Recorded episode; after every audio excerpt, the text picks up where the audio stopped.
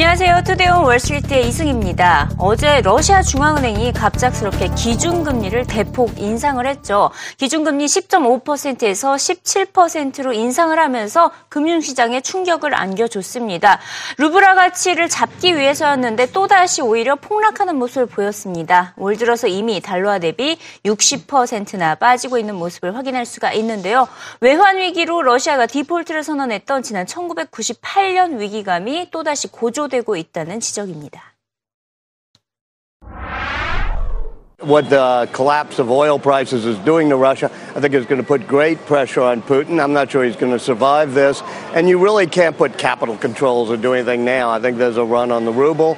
And, you know, you combine that with the sanctions and with Putin's expansionist ambitions, not good for Russia. But I think in the long run, this is really bad for Putin because he could use the sanctions as a way to help his popularity. He could say, this is the big bad West again hurting us. Russian nationalism needs to be resurgent. But you can't do that when you're getting this badly hurt, and it's not really just the sanctions doing it. 네, 이렇게 전문가의 말처럼 서방국의 제재와 국제유가 하락이 러시아를 위기에 몰아넣고 있습니다. 이런 가운데 미국은 계속해서 러시아를 더 코너로 몰아넣고 있는데 이 러시아 국영기업에 대한 추가 제재를 가하는 법안이 하원을 통과를 했습니다. 오바마 대통령과 백악관이 법안에 서명만 하면 또 제재가 가해지는 셈인데 일단 오바마 대통령은 러시아에 대한 추가 제재는 유럽 국가들과 보조를 맞춰야 한다면서 신중한 태도를 보이고 있지만 미국은 계속해서 러시아에게 압박을 가하고 있는 모습입니다. 결국 러시아 국민들의 지지를 계속 받기 위해서 또 경제 위기 앞에서는 어쩔 수 없기 때문에 푸틴 대통령도 결국에는 고집을 꺾게 될 것이라는 전망에 힘이 실리고 있습니다. 푸틴이 서방과 우크라이나 사태 해결에 먼저 화해의 손을 내밀 수 있다는 평가인데요. 백악관 대변인의 공식 입장 들어보시죠. If I was chairman of President Putin's Council of Economic Advisors, I would be extremely concerned.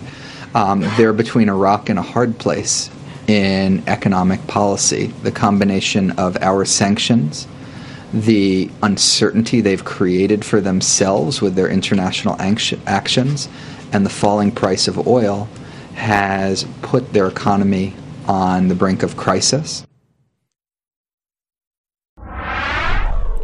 러시아의 위기는 혼자만의 문제가 아닙니다. 러시아 주요 기업들이 회사채를 발행을 하고 있는데 달러화로 발행을 하고 있기 때문에 디폴트에 몰리게 되면 달러화 규모의 채무를 안게 되는 거고요. 러시아 기업이 디폴트를 선언하고 또 러시아 정부까지 채무 불이행 사태로 이어지면 지난 1998년 외환 위기가 또다시 재발이 가능하다라는 지적이 나오고 있습니다. 또 러시아에 대한 노출 빈도가 높은 미국 다국적 기업들에게도 타격이 전해질 수가 있겠죠. 은행 전문 애널리스트 이 마이크 마요는 시티그룹이 러시아에 대한 노출 규모가 가장 높다고 지적을 하고 있습니다. 90억 달러에 달하는 것으로 파악이 되고 있는데 시티그룹은 최근 실적 악화까지 전했고 러시아 노출 빈도도 높기 때문에 우려감이 커지고 있습니다. 하지만 마이크 마요는 매수 입장을 취하고 있다고 밝혔는데요. 내년 3월에 연준이 시티그룹에 대한 자사주 매입과 배당금 인상을 승인할 것으로 예상이 되기 때문에 지금이 매수할 타이밍이라고 조언하고 있습니다. Bank that's most exposed to Russia is Citigroup right now. They have $9 billion of exposure, but this is not new news. You can look in their 10Qs, and they've been planning for this for a while. They're almost completely hedged to Russia. So whether it's new news or not, for our main idea going to 2015, Citigroup, we think this is a buying opportunity. The stock's been down. It's the worst performing big bank stock today. We'd be buyers in that weakness. You'd be buyer in the weakness. So, well, I mean, what kind of exposure do they have? It's mostly loans, about $7 billion of loans and $2 billion of other exposure. A lot of this is locally funded, and a lot of it's hedged. And right out of their 10Q, they say substantially they're completely hedged. They've downsized some of their exposure to Russia today. And so we think they're going in the right direction, not going as fast as they should. And no question in our mind, the biggest upside to CCAR is Citigroup. And we're calling this March Madness. Around March 26, the Fed will come out and say which banks are allowed to buy back stock and increase the dividends. Last year, Citigroup failed. A lot of people's minds, they think that Citigroup is uninvestable. If the Fed comes out and says, Citi, yes, you can buy back stock or increase your dividend, they go from uninvestable to investable. March 26th, March Madness, Citi has the biggest upside to that. 시장은 당장 내일 전해질 FOMC 회의 결과에 주목을 하고 있습니다. CNBC가 항상 FOMC 회의를 앞두고 38명의 경제 전문가들을 대상으로 설문조사를 실시하고 있죠. 이번에도 똑같이 실시를 했는데 그 결과 내년 7월에 기준금리를 인상할 것이라는 기존의 전망과 일치하게 나타났습니다. 이에 따라 이번 회의에서 상당기간이라는 문구를 삭제하게 될 것이라고 응답한 사람이 절반 이상인 66%에 달했습니다. 단 유가 하락에 따른 디플레이션 우려감에 금리 인상폭은 제한적일 것으로 내다봤는데요. 일단 내년 유가 하락의 영향이 미칠 것으로 예상을 했습니다. GDP 성장률에는 플러스 긍정적인 요인이 돼서 0.39% 상승하는 효과를 안겨주겠지만 유가가 계속 떨어지면 디플레이션을 야기가 할 수 있겠죠. 인플레이션은 마이너스 2.7% 떨어질 것으로 예상을 했습니다. 이에 따라 인플레이션이 2016년까지 즉 2년 후까지는 연준의 목표치인 2%를 하회하게 될 것으로 예상을 하고 있습니다. 결국 기준금리 인상은 내년에 시행이 되겠지만 속도는 더디게 진행된다는 전망인데요. 오는 2018년 1분기에 3.2% 수준에서 종료할 것으로 예상을 했습니다. 이는 기존 전망보다 한 분기 밀려난 기간으로 파악되고 있습니다. First of all, in light of lower inflation, lower oil prices, but better growth, what's happened to the prediction or the estimate or the forecast for the first rate hike? Unchanged. In the prior survey, it was July 2015, same as it is today. Next metric we look at is when do you think the Fed's going to let the balance sheet decline, that $4 trillion plus of assets that it owns? That's been pushed ahead a little bit. So you might see these kind of adjustments in the wake of the end of the QE program. When will they allow assets to run off right there? And then the next metric we look at is when will you hit the terminal rate? When will you stop hiking and at what level? It was the fourth quarter of 2017 at 3.3%.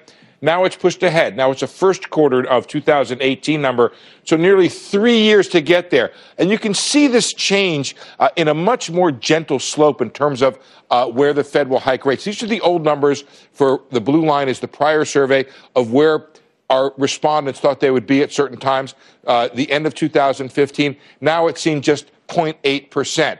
The end of 2016, still under 2%. And you can see that terminal rate being pushed out. It was 3.3. Now it's down a little bit and out a little further, 3.2. That's how people are going to adjust to incoming information. 금리를 인상할 수 있다는 것은 그만큼 미국 경제가 나아진다는 의미가 되겠죠. 전문가들은 내년 미국 경제 성장률 3%대를 전망을 했습니다. S&P 500 지수가 또 평균 9% 상승할 것으로 예상을 하면서 2015년, 2016년까지 랠리가 지속될 것으로 내다봤고요. 특히 내년 말에는 11% 오른 2194선에서 마무리를 할 것을 예상을 했습니다. 단 3개월 안에 10% 이상의 조정이 올 가능성도 배제할 수 없다면서 조정을 예견한 응답자들은 전체의 절반 가까운 45%에 달했습니다. 내년과 내후년의 금융시장 전망에 대해서 구체적으로 알아봅니다.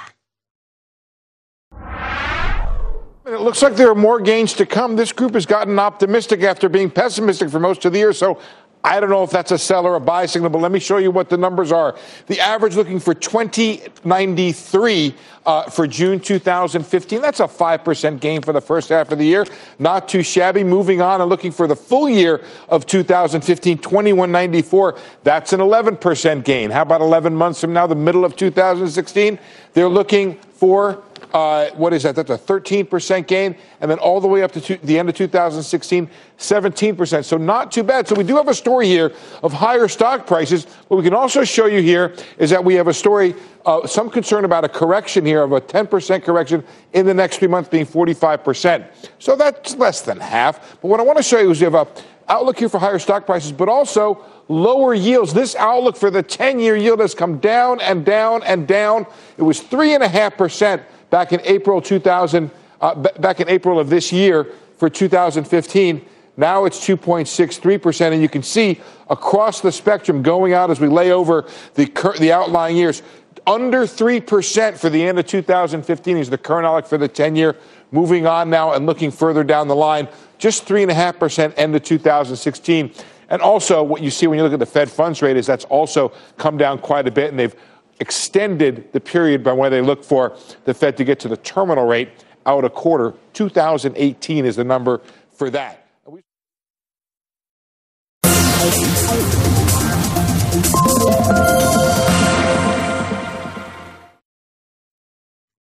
현재 시각 CNBC 헤드라인을 살펴보도록 하겠습니다. 오늘은 역시나 러시아 위기에 대한 소식이 가장 많이 전해지고 있는데요.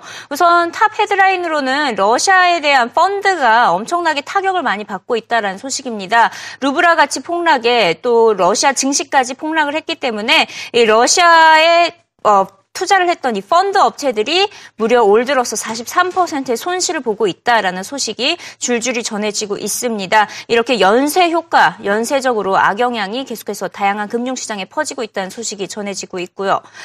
특히 러시아를 비롯해서 이렇게 취약한 국가들은 금리 인하가 아니라 금리 인상 카드를 꺼내들고 있습니다. 세계 경기 부진으로 선진국 중앙은행들은 금리 인하를 통해서 경기 부양에 나서고 있는 모습이지만 러시아를 비롯한 취약 국가들은 오히려 금리 인상에 나서고 있어서 지금 취약 국가들의 금리는 매우 높은 편이라고 CNBC는 전하고 있습니다. 취약 국가 지수라는 게 있는데요. 국가 지수가 50이 넘는 곳은 취약한 국가다라고 보면 되는데 여기 그래프선에서 노란색 윗선, 50선 위가 노란색, 빨간색 이렇게 표시가 되어 있는데 취약한 국가라고 보시면 되겠습니다. 러시아의 경우 금리를 한번 봤더니 17%로 올렸죠. 높은 수준에 해당이 됩니다. 자, 브라질을 한번 볼까요? 브라질도 역시 11.75%. 10% 이상의 금리를 자랑하고 있고, 또 잠바야 12% 거의 13%에 가까운 금리를 달하고 있습니다. 이렇게 취약한 국가들의 금리는 오히려 높기 때문에 더욱더 경제 위기를 피해가는데 더 리스크가 높다라고 전하고 있고요. 자, 오늘의 머스트 기사를 한번 살펴보면요. 그렇다면 이 같은 중앙은행들의 금리 인상, 특히 갑작스러운 금리 인상은 과연 효과가 있을까에 대해서 CNBC가 분석을 했습니다. 러시아의 금리 인상 결정에 앞서서 지난 1월에 터키에서도 리라와 같이 폭락으로 인해서 대출금리를 대폭 인상한 바가 있었죠. 그때 당시에 터키의 경우에는 7.75%에서 12%로 인상을 한 바가 있었습니다. 그때를 봤을 때는 터키를 기준으로 했을 때는 효과적이었다라는 평가가 나오고 있습니다. 스탠다드 은행은 외환 위기를 피해갈 수 있었기 때문에 터키의 기준금리 인상은 효과적이었다라고 평가를 하고 있지만 지금 러시아는 다소 의구심이 든다라고 지적을 하고 있습니다. 이렇게 갑작스러운 금리 인상은 장기적인 경제 개혁이라는 신호로 받아들일 수가 있겠지만 러시아의 경우에는 금리 인상 결정과 함께 자본 유입에 규제를 가하고 외환시장에 개입을 해야 루블화 위기를 피해갈 수 있을 것이라고 조언하고 있습니다.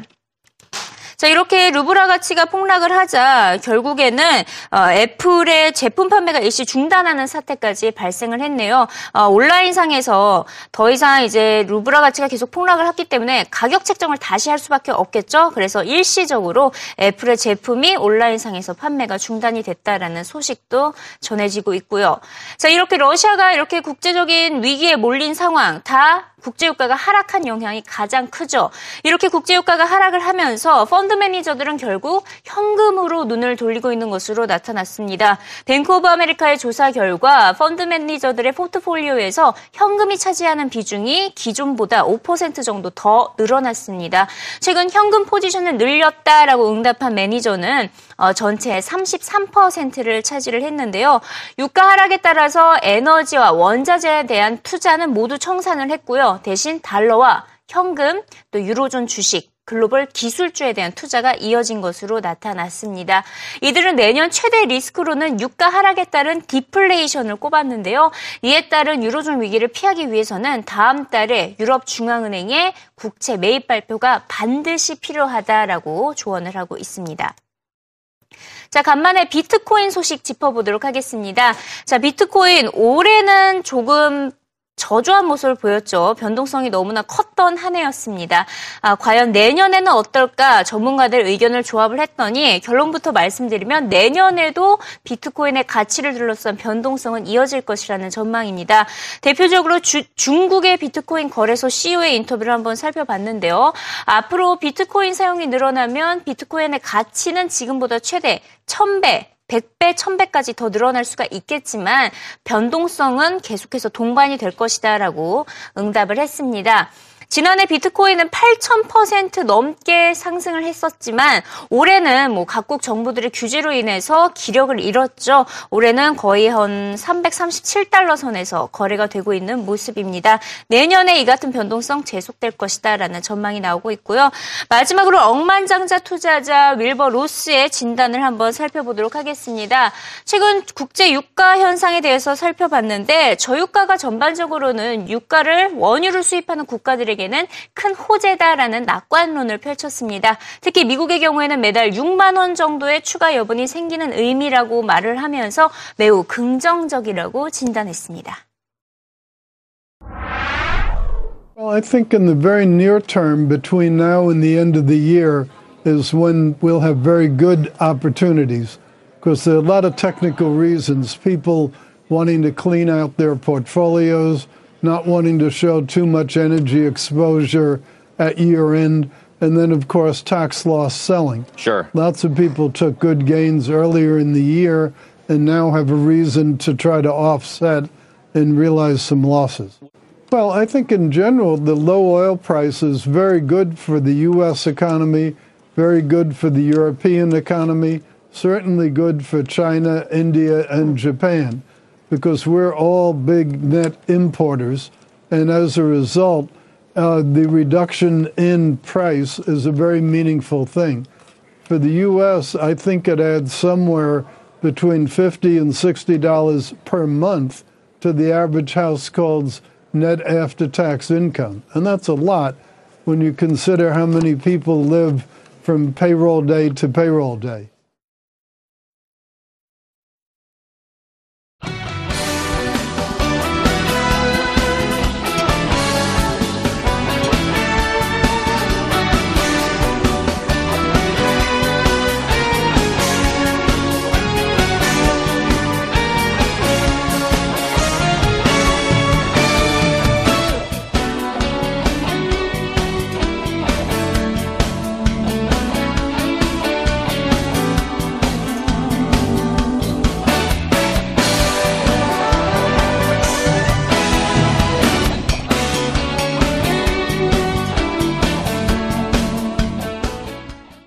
네, 새로 나온 주요 해외 기업들의 뉴스도 알아보도록 하겠습니다. 중국 텐센트와 일본의 소니가 중국 유료 음원 시장을 공략하기 위한 음원 공급 계약을 체결했습니다. 텐센트는 지난 11월에도 워너뮤직 그룹과 비슷한 형태의 공급 계약을 체결한 바가 있는데요. 이 텐센트는 최근 미국 HBO와 콘텐츠 계약을 맺는 등 다방면에서 콘텐츠 다변화에 총력을 기울이는 모습이 나타나고 있습니다. 스탠다드 차타드 은행이 홍콩과 선전 지역의 소비자 금융 사업부를 매각했다고 월스트리트 저널이 보도했습니다. 매각 대상은 차이나 트래블 파이낸셜 홀딩스가 주도하는 컨소시엄이라고 하는데요. SC에 따르면요, 이 페퍼 오스트레일리아 PTY나 요크 캐피털 매니지먼트 글로벌 어드바이저스 LLC 등도 컨소시엄에 참여한 것으로 밝혀지고 있습니다. 하지만 임수 금액은 밝혀지지는 않고 있습니다. 월스트리트 저널은 순익 감소와 사업 성장세 둔화에 따른 비핵심 사업부 정리 움직임이라는 평가를 내렸습니다. 아마존이 크리스마스 연휴 특별 배송 기간을 늘렸습니다. 아마존 고객들은 크리스마스 전에 제품을 받으려면 현지 시간으로 12월 19일 자정 전까지만 주문을 넣으면 되는데 이는 기존 대비 하루 늘어난 것이 되겠습니다. 또 프라임 회원들은 22일까지도 해당 주문을 할 수가 있게 됐는데요. 이 같은 움직임은 지난주 월마트가 12월 19일까지 크리스마스 이브 배송을 보장해주겠다고 발표한 이후에 나온 것이라 눈길을 끌고 있습니다. T-모바일이 다 사용하지 않은 데이터를 다음 달로 2월하는 서비스를 제공하기로 했습니다. 데이터 스탯이라고 불릴 이 서비스는 데이터 저당 한도는 없으며 신규 고객들은 매달 받는 데이터 외에 10GB 추가 데이터도 이 보장을 받게 됐습니다. T-모바일은 현재 규모 면에서 미국 내 4위 이동통신사입니다. 주요 해외 기업 뉴스 살펴봤습니다.